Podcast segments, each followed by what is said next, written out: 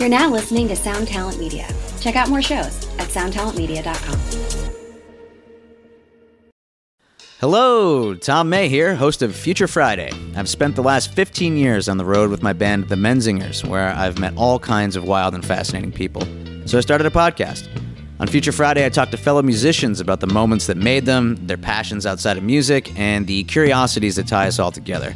I've also talked to the likes of UFO researchers, magicians, soldiers, and documentary filmmakers, and I'm constantly searching for folks that can shape and change our view of the world. You can check out Future Friday wherever you like. Welcome to In the Key of Change Chats. Today's chat is with Jason Allen Butler of Fever 333 from Eagle Bank Arena in Northern Virginia. Let's give it a listen because it's time for a change. This is Jackie, and I'm with Jason Allen Butler of Fever 333. We are here at a very chilly yeah. Eagle Bank Arena in Virginia. It's been quite a while since we've talked. Um, lots of new music since we last talked, which yeah, is yeah. pretty exciting. Um, the band's first LP, Strength in Numbers, came out last week. What's the significance of that title? Uh, it's just kind of essentially a play on words, um, clearly uh, trying to harken on the uh, age old idea of solidarity, uh, as well as including the three threes, which are the three C's, which is the foundation upon which the whole idea of the band sits upon, which is community, charity, and change. And really just trying to um, get people to pay more attention to each other, really. Yeah.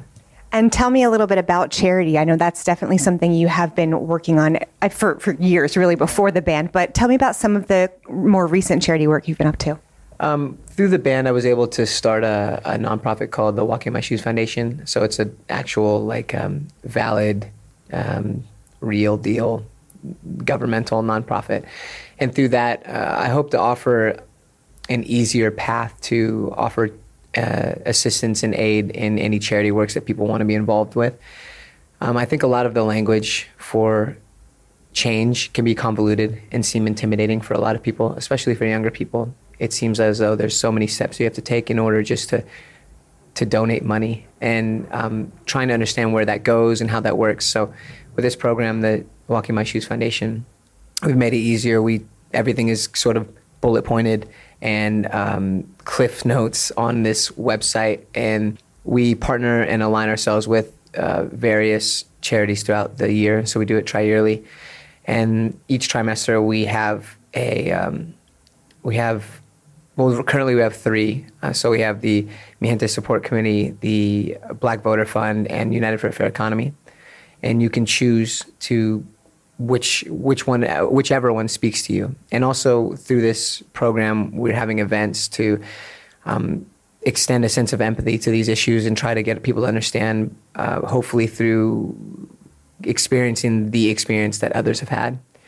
And I guess that's kind of a lot, but uh, essentially what, what it is, is is trying to create an easier way and segue for people to offer the change that they want to and the assistance that they want to in the charities that they choose. I think for, for good, for better or for worse, I think things that have been going on in the past two plus years have really ignited some things. And I think that I, it's great because I think young people want to do things, but it's also kind of like I give this money, I don't know where it goes to. Um, I don't know how to really get involved other than maybe money and financial is definitely something important when it comes to charity. But other than that, what can you do? And I think that that's that's really important. Yeah, I just think that understanding the issues at hand and understanding a lot of the issues that are affecting you, I, I, really believe in um, local mobilization. I really believe in looking at your community, looking at your um, immediate environment, and seeing the things that are affecting you and, and those around you and trying to have an effect in a positive way on those things. I think that the most important thing we can do is be as local uh, initially and look at things locally. And, and I mean as local as yourself. I think that in order to give a shit about anything um, outside of yourself, you must understand yourself, give a shit about yourself first. So I really, really try to get people to understand their worth in all of this, even if it's just acknowledgement, even if it's just recognizing the, the situations or scenarios that they are in um, and those that they would like to either leave or improve. So I think that, again, locally, the, the most, I guess, the most, uh, the easiest, or not the easiest, but the most immediate local would be yourself, and then moving to your community and your environment. And then, if you so choose, you can move to a national or international level. But again, uh, local mobilization is always the first for me. Find what you care about. Yeah. Start with that. I love it. Uh, your first single, Burn It, uh, what inspired the writing of that? I was really just honestly like brass tacks was I was sitting at John Feldmann's house and he asked me how I was feeling. And I was just telling him that I think that there's there are so many systems and constructs and institutions right now that are leaning and leveraging power against the people and leveraging power in a way that it really only serves a very uh, fractional portion of our society. And trying to understand that there are a lot of pieces of our society that were put in place in order to like quite literally subjugate and to relegate people. So once we understand that, understand that, then perhaps sometimes the, what you have to do is you have to eradicate them completely from society. Like these ideas, these archaic um, modes and ways and methods of thinking, um, specifically speaking, uh, you know, racist ideals, sexist ideals, um, patriarchal ideas, uh, the systemic and institutional racism, the the prison industrial complex. I mean, these are all things. And, and when you say, and here's the thing: is when you say those things, people, it's like a trigger, you know, and people think that you're just spitting off things that that you've read, but um, I actually have experienced these things personally. Uh, whether that was whether that be a sense of racism, um, s- observing sexism towards my mother and sister, the, the people that raised me, and obviously my wife and various other um, women in my life that I adore and admire and that inspire me. Seeing them being given the short the stick simply because of their physiognomy, and then also with the, with the prison industrial complex, I, I um, for better or for worse, I have experience with that as well, and I've taken a lot of my time and efforts to try to understand why, and I think that the one thing that I cannot be lied about is my own experience, and these are my experiences. So with that song, it was just really talking about eradicating these things that we don't need if we want to move forward. You know, if, if, if all they're doing is hindering progress, then they shouldn't be uh, present. Absolutely. Um, as far as com- choosing songs, I- I'm sure every song on the album is near and dear to your heart because that's why you put them on the album. Um, but what song do you think best encapsulates the album's overall vibe? Uh, probably the intro and the outro. Yeah, it's probably just that. I mean, it's it's the most conceptual part of it, I think, and just trying to get people primed and ready, and then giving them bookends and conclusion to what has happened in the album. I think that those pieces really sort of highlight what it is you're about to experience.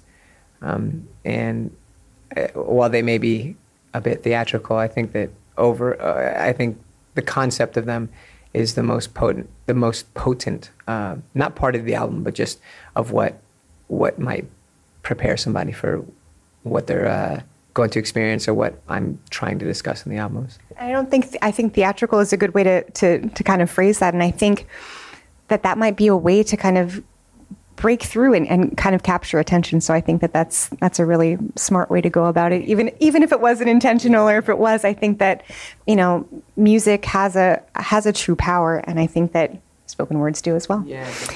um, what do you know what your next single is going to be, and how do you guys decide that? Yeah, you know, man, I think that music today and popular music and internet and streaming and physical copies, all these things, they, I just, I think the people are what help you decide. And when you, uh, in this case, we don't, we didn't, the album wasn't really out when we were trying to figure out the single. So we just kind of had to think of what the people might want. But then the album came out and sometimes it's different. So I think it's going to be, well, it, yeah, I think it's going to be One of Us um, which is a great song, and I think that it, it really does speak. Try, uh, I guess it's like a platform for representation, a large, a large one, specifically in that song. So that's great. But uh, moving forward, I think I'm just gonna listen to what the people say. You know what I'm saying? Like look at the streaming, look at the numbers, like what do people say they want to hear or what do they want to see.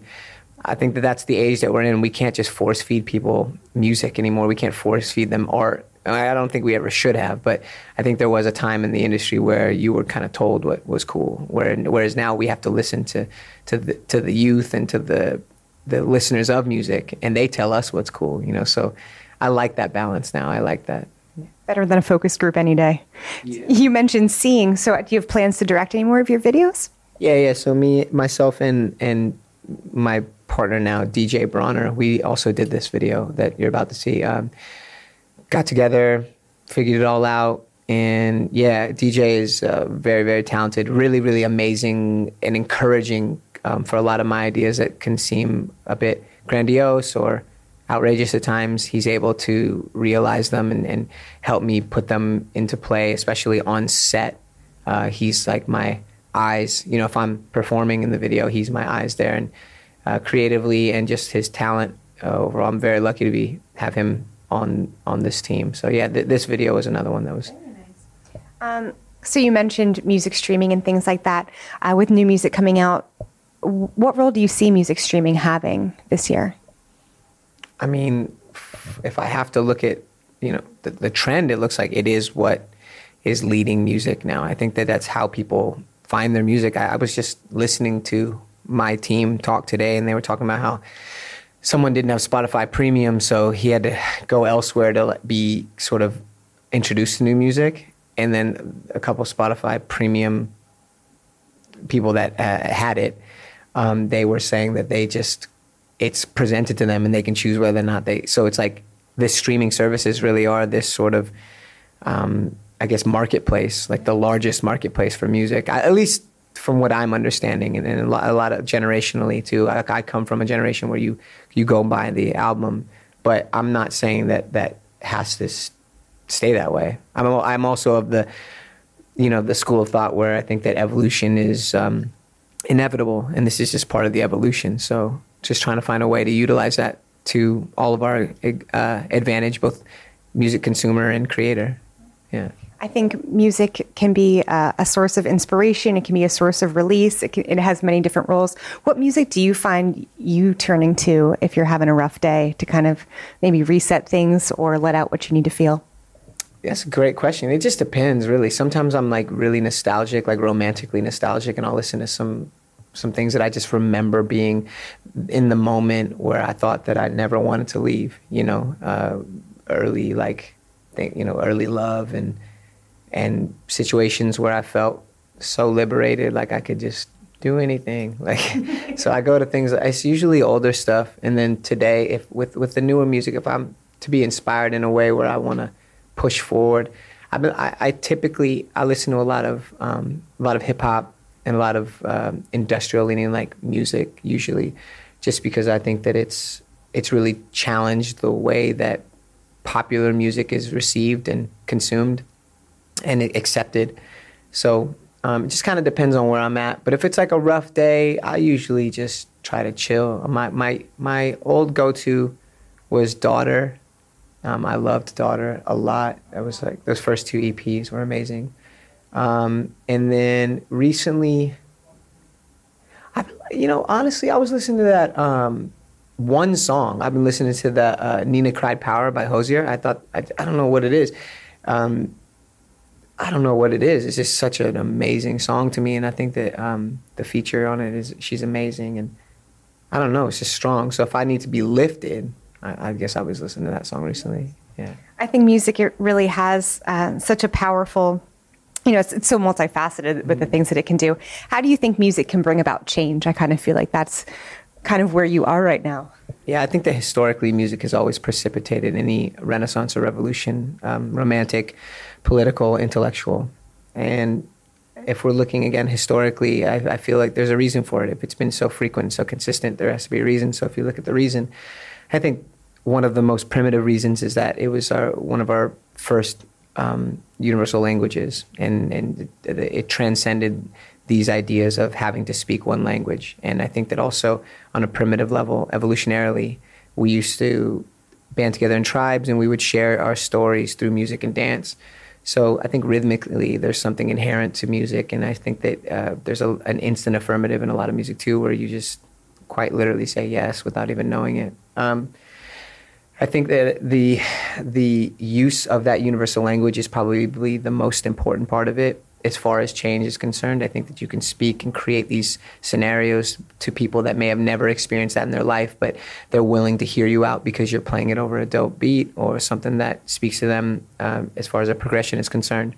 And and I think that art, overall art, really is the the most important thing in cultural change. One of the most important things in cultural change because it, it really does. And it sort of nurtures this sense of of uh, of the impossible. You know, you you believe in something and you think that you can do something so far out of the the fathomable realm, and then you accomplish it through music. I think that that's really really inspiring and encouraging. So if we think that we can't change our situation or uh, change our environment or change the structures that we live within, and then we listen to a song that tells us we we can, well, maybe we'll believe that. I love the idea of art bringing about change. Um, and someone who teaches young children every day, I, t- I teach teenagers. Um, what do you think young people should do to feel maybe less marginalized and more heard? Because I would love to give that like initial advice, like how do I get started? You know, I just did a, I just spoke at my um, this youth youth government program that I was a part of, and then I was also an advisor for when I got older. And the re- my po- my reason for being there wasn't necessarily to tell them how to do it, but was to offer a sense of representation.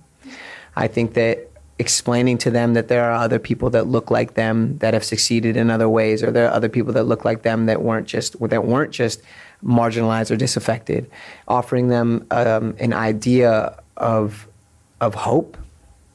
I think that that's extremely important. I remember being a young a young man and looking at the history books and, and not really seeing anybody that looked like me and even less my father, um, black man in America. Uh, very, and, and if I saw a woman, typically a lot of these history books, um, it was again in a more uh, submissive role.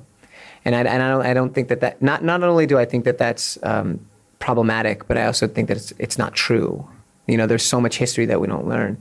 Um, but if they, for them to take upon themselves would be a sense of empowerment and understanding their power that is inherent to them and their worth that is inherent to them that that is them just being here like you won the cosmic lottery. You know whatever you believe in truly whether it's the universe or god's god or gods whatever it is or nothing at all you've won just being here first and foremost. And you do have a power. You just have to find what that is and then also understanding how to utilize that power. Um, i spent a lot of time as a as a young person trying to figure out myself via, um, via my own identity and my beliefs and my faith. And what I had to realize was that the first person I needed to to give a fuck about me was me. So um, I just want for the youth, I want them to understand that. Unfortunately, we do live in a world that's not really trying to hand you anything, um, and you can. But but acquisition is not as hard as it as they want to make it seem if you want it, you know, and if you have that idea of representation, if you have an idea of, of what you're worth. Um, obviously, I do believe systemically some people start a few steps behind. Again, this is from experience, but I do think that, again, given representation and given a path, uh, it's, it's, it's much more possible to achieve these things if we, if we see it for ourselves. Speaking of your art, my last question would be that, you know, Made in America, it's Grammy nominated for Best Rock Performance. What does that honor mean for your work and for your art moving forward with this record? Yeah, you know, if I'm being honest, I think that it's really nice to be acknowledged by our peers and contemporaries and people in this field that way. And I think that it's not really us as much as it is a group of mixed race people. Stephen's black, I'm biracial, Aric is white. People of color in rock and roll there's a very there's a there's a low um, track record of representation and even lower in the Grammys.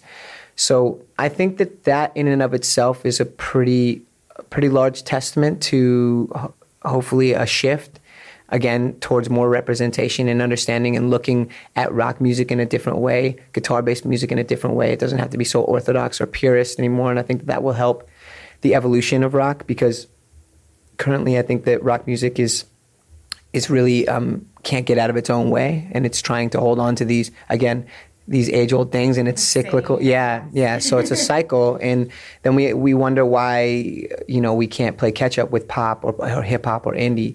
Um, it's because we've become a little more stubborn in rock music. So.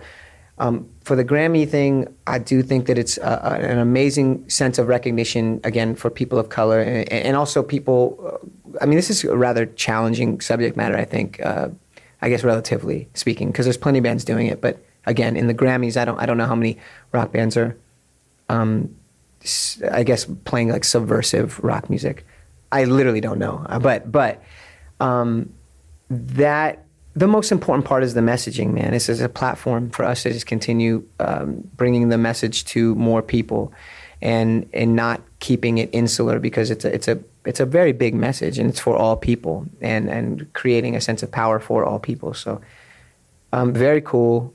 Uh, but I also I have to talk about the um, sort of sterility in the history of the Grammys. And I think we have to acknowledge that in order to move forward and to evolve it and, and to help it become more multifaceted and multidimensional. So, I mean, it's cool, but it's all about the message at the end of the day.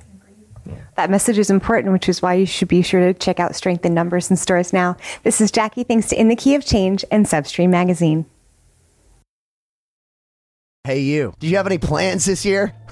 How's that going? Did you get 2020? Well, welcome to a brand new podcast called 2020, where myself, Benny Goodman, and my good friends Corey Payson and Siobhan Cronin from the band Lost Symphony also got 2020. And since the world ended this year, we decided why not just check in with some of our friends in the music industry and see how everyone's doing. We're going to get a candid look at life on and off the stage, as well as the mindset of some of the most successful people in the entertainment industry. New episodes drop every Sunday and Wednesday at 9 p.m. Eastern. And you can listen at 2020-d.com, soundtalentmedia.com, or on your favorite podcast app.